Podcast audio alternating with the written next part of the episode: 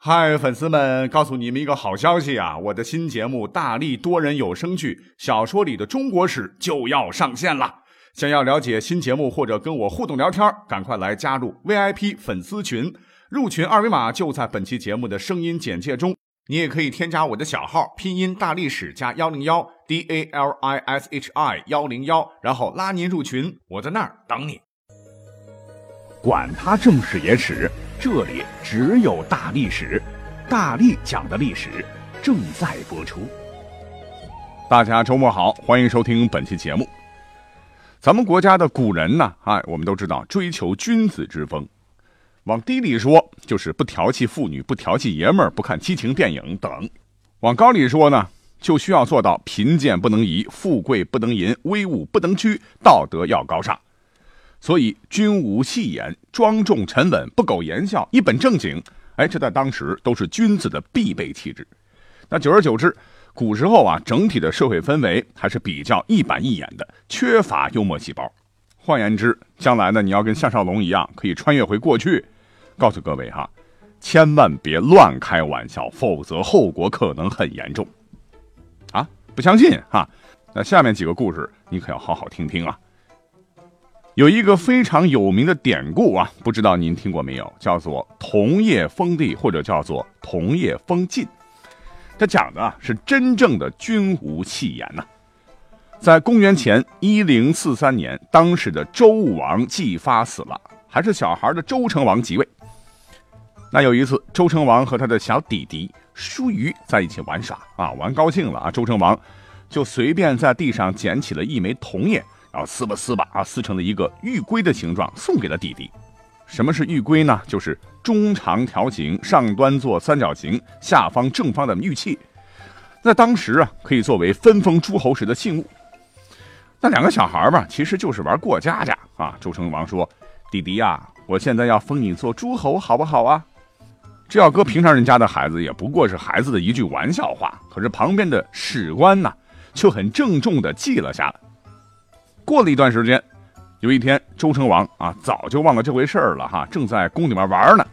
突然，叔叔周公旦觐见，一见面就说：“良辰吉时已到啊，您赶紧把加封叔虞的事儿给办了吧。”周成王一听，啊，过了半晌啊，他想起来有这回事儿啊，就笑了：“我那天不过是和小孩子玩玩罢了呀。”一听这话，周公旦把脸一沉，哼，君无戏言呐。天子说的每一句话，可都要被记录到史书里的哟。周成王一听，哇，叔叔好严肃的说：“那只能将错就错了，只好把当时像树叶一般的唐国封给了叔虞。这就是君无戏言最早的来源。那这个唐国当时地处黄河汾河的东边，方圆有一百里。等到唐叔虞死后呢，他的儿子叫做姬妾即位，把都城呢又迁到了晋水之傍。”所以呢，把国号也改了，改成什么呢？叫晋啊，这也是春秋五霸之一晋国的由来。那这个故事还好啊，结局啊，起码没有酿成流血事件。可下面这个发生在春秋时期的故事相当悲剧啊。春秋有个鲁国啊，当时的君主叫鲁庄公。那个时候鲁国国力还凑合啊，先后战胜了齐国以及齐宋两国的联军。但是鲁国毕竟国小啊，还是要跟大国讲讲友谊的啊。最后是释放了两国俘虏，其中呢就包括了当时宋国的一代猛将，著名的大力士叫南宫长万，他可是我们这个故事的主角啊啊！等南宫长万回来以后呢，当时的宋闵公啊就随便开了一句玩笑，说：“以前咱俩啊，我是君，你是臣啊，得讲讲君臣之礼。现在你成了鲁国的阶下囚。” 那咱们就不用以礼相交了吧？哼哼，这南宫长万怎么说呢？也是一员武将啊，有头有脸，自尊心蛮强。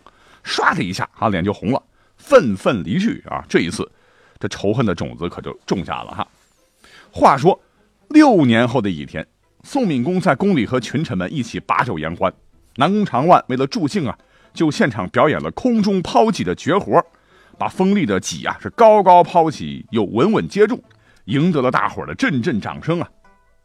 可是这个宋敏公啊，度量特别小啊，看到有人在面前竟然出风头，还压过了自己，羡慕嫉妒恨呐，是一股脑的涌上心头，就非要和南宫长万下个围棋来一决高下，而且输者罚酒。你想，南宫长万一介武夫，舞枪弄棒还可以，围棋哪懂得很多啊？就连负五局，喝了五大杯罚酒，啊，有些醉了。可是这宋敏公呢，依然不依不饶地说：“这阶下之囚，怎么赢得了君子呢？”啊哈哈哈哈！这南宫长万一听啊，火冒三丈，就要动手嗨宋敏公啊。幸亏有旁边人拉开了。这时候呢，凑巧传来了周天子驾崩的消息。宋敏公就说了：“哎，那就派个人去吊唁吧。”南宫长万是喝醉的酒啊，他就说：“我还没有见过周城的盛景，那我去吧。”宋敏公这还气还没消嘞啊，他说：“啊切，我宋国没人了吗？怎么会派一个俘虏去周都呢？”哈哈哈！那在场的所有人都是哄堂大笑啊。这时候，南宫长万是酒劲儿上了，怒发冲冠啊，破口大骂。嗯，这个昏君呐，你知不知道囚徒也能杀人呐？宋敏公也毫不示弱，贼囚怎敢对我如此无礼？说完啊，就要抢南宫长万的长戟予以刺之。南宫长万当时彻底失去了理性啊，抡起棋盘就往宋敏公的身上砸去，还挥起了沙包大的拳头啊，对着宋敏公当脸一拳，砰！你要知道。人家当时可是著名的大力士啊，据说一拳能打死一条公牛。这一下，宋敏公这小身板哪能受得了哈？当场脑浆迸裂，一命呜呼。当时宫殿上哈，所有的人都吓傻了啊！南宫长万顺势提着长戟就出了宫，来到了朝门，正好遇到了上大夫叫裘木。老人家一听啊，把国君打死了，非常生气，就大骂他逆贼啊！你怎么连大王都可以打死？真是天理不容啊！南宫长万那时候已经气炸了，哪还顾得了这么多？又一拳头把老头给打死了啊！据说老头被打落的牙齿全都嵌入门内三寸啊！可见南宫长万真的是好神力。后来啊，南宫长万跑到了陈国，但是陈国的国君呢，因为贪财啊，接受了宋国的丰厚贿赂，最终南宫长万被设计灌醉之后呢，裹上了犀牛皮啊，让你跑，让你跑啊！用大棍呢，被打断了胫骨，被送回了宋国。最终，他以弑君之罪被宋人剁为肉泥，还制成了肉酱来遍赐群臣品尝，还美其名曰“人臣有不能弑君者，是此烙意”，辱烙的烙。那在战国呢，也有一个关于开玩笑的记载。当年在魏国有一个能人，叫做范雎，本是魏国中大夫虚谷的门客。范雎啊，这个名字听起来是不是有点耳熟呢？没错啊，他就是当年凭借三寸不烂之舌，害死了秦国一代名将白起的那个家伙。那他为什么要害死白起呢？原因很简单，那白起是老臣，范雎是新贵，新贵想要得宠得势，必须要剪除老臣才能取而代之了，就是这么个原因。咱们接着往下说，那魏国的范雎怎么会跑到秦国去了呢？这还得从虚谷的一次出使齐国讲起。有一次，虚谷奉魏王之命出使齐国，就带上了范雎作为随从。范雎原本在魏国就是穷光蛋一枚呢，感觉老是得不到重用。这下出使齐国啊，他觉得哈可逮着机会了。当虚谷拜访齐王的时候，这个范雎呢也不管自己的身份，是踊跃发言啊，叭叭叭叭叭，把他杰出的口才发挥的是淋漓尽致啊。听得齐王是如醉如痴，对他很是赏识，就赐了范雎黄金十斤。但是要搞清楚，出使的大使可是自个儿的主人，那你这不是明摆着扇虚谷的脸吗？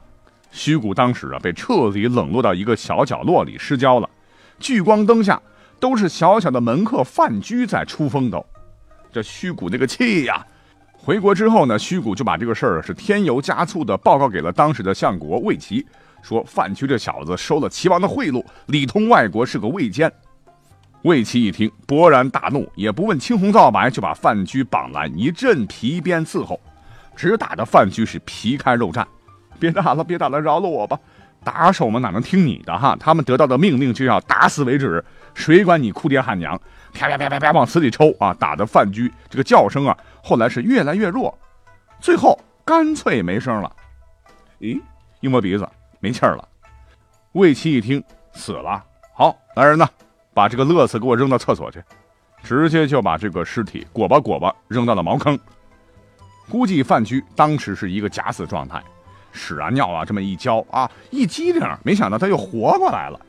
当时呢，有个看厕所的老头，一看这尸体怎么动起来了哈，真是灵魂出窍，被吓的。范雎不愧是口才好啊，别看是灌了屎汤子，照样能说会道，让老大爷别去报告，只要救他一命，骂那大大的。这范雎就这么的死里逃生的。魏国那肯定是待不下去了，后来他是想尽办法，终于是逃到了秦国，改名叫张禄，重新做人，投靠了秦国当时权势最大的天字号第一号人物丞相魏冉。魏冉这个名字是不是也有点熟啊？他就是《芈月传》原型，秦国王太后芈八子同母异父的弟弟。所谓是镜子总会反光，后来秦王使用了张禄远交近攻的策略。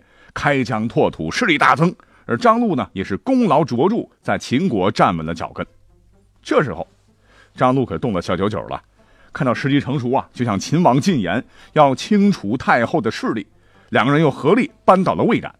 魏冉一倒台，张禄顺理成章的成为了秦国的丞相。在这年冬天，大权在握的张禄难忍复仇的怒火，开始了对魏国的疯狂报复。游说秦王开始拼命的进攻魏国，魏国实力不行啊，实在顶不住了，被迫派出使节团前来求饶。巧了，使节团的团长不是别人，正是虚谷。好啊，老冤家来了！张禄一听说是虚谷，马上穿了一件破皮袄，就在必经之路上等着他。虚谷这边呢，是果然坐着车来了，果然在路边。忽然发现了一张非常熟悉的面孔，这不是范雎吗？只见范雎啊，在地上蹲着，裹着破棉袄，双手揣在袖筒里，寒风中冻的是瑟瑟发抖啊，鼻涕抹了一脸。这虚谷很吃惊的就把范雎叫过来：“老伙计，原来你还没死啊？你怎么流落到这里来了呢？”要说范雎这眼力绝对一流的啊，可怜巴巴的说：“主人，我当年是逃出了魏国。”然后跑到秦国来打黑工，有一对没一对的哈，肚子好饿哟。虚谷别看当年不是个好人，可是毕竟啊，他乡遇故人，顿生怜悯之心呐，就吩咐手下来来来，给他披上一件上好的皮衣。这两个人呢，就开始你一句我一句的闲聊起来。虚谷就把出使秦国的事说了，这正中了范雎的下怀。范雎说：“我以前跟过一个主人，跟丞相张禄关系很好。这样吧。”我帮主人去引荐一下，如何？说完就爬上了车，当虚谷的司机，一路是来到了丞相府。随后范雎下车，跑进了大门里面。这虚谷就在外面等啊，说等啊等啊等啊等，等出了鱼尾纹啊，愣是没见范雎出来。这时呢，他才赶紧向相府门口的兵丁说：“哎，我的老朋友刚进去好一阵儿了，好一阵儿了，好一阵儿了，怎么一直没出来呢？您能不能帮我打探一下呢？”冰丁一听，喂，你脑壳子烧坏了吧？刚才那个进去的就是丞相府的主人张禄大人呐。虚谷一听，咣，一头两个大，是扑通一声跪倒在地，是拼命的磕头啊，都磕出血了，请求相爷饶命。这时候，范雎适时出现了啊，换上了丞相的装束，威风凛凛，缓步而出，是斜着眼睛看着叩头如捣蒜的虚谷。鄙夷地说：“我本来想着你，当时怎么害我的哈，我要十倍奉还。不过刚才你送我的一件皮衣，让我动了恻隐之心。这样吧，饶你一条狗命，回去告诉那个魏齐，洗干净了准备捡肥皂。言外之意就是不想亡国，魏齐必须死。”虚谷是连滚带爬跑回了魏国，把这事儿就说了。魏齐一听，完了完了啊，赶紧是弃相位，亡命天涯。秦国当时。肌肉很发达呀，范雎就通告天下啊，谁敢收留魏齐，秦国就灭了谁。这一下子，六国谁敢收留魏齐啊？魏齐最终是走投无路，自刎而死。至此，一部荡气回肠的范雎或者张禄恩仇记剧终了。范雎是用愚人手段来报复对手啊，这玩笑开的真是惊心动魄。好，也许是古人不苟言笑吧，所以呢，我们翻看史书啊，历史上很多有关于开玩笑这样的故事，多半都是不好的事儿。所以在这里啊，特别提醒啊，想穿越到古代的朋友，到那边告诉各位，千万别轻易玩幽默，真的会有生命危险哟，切记切记啊！感谢收听本期节目，我们下期再会。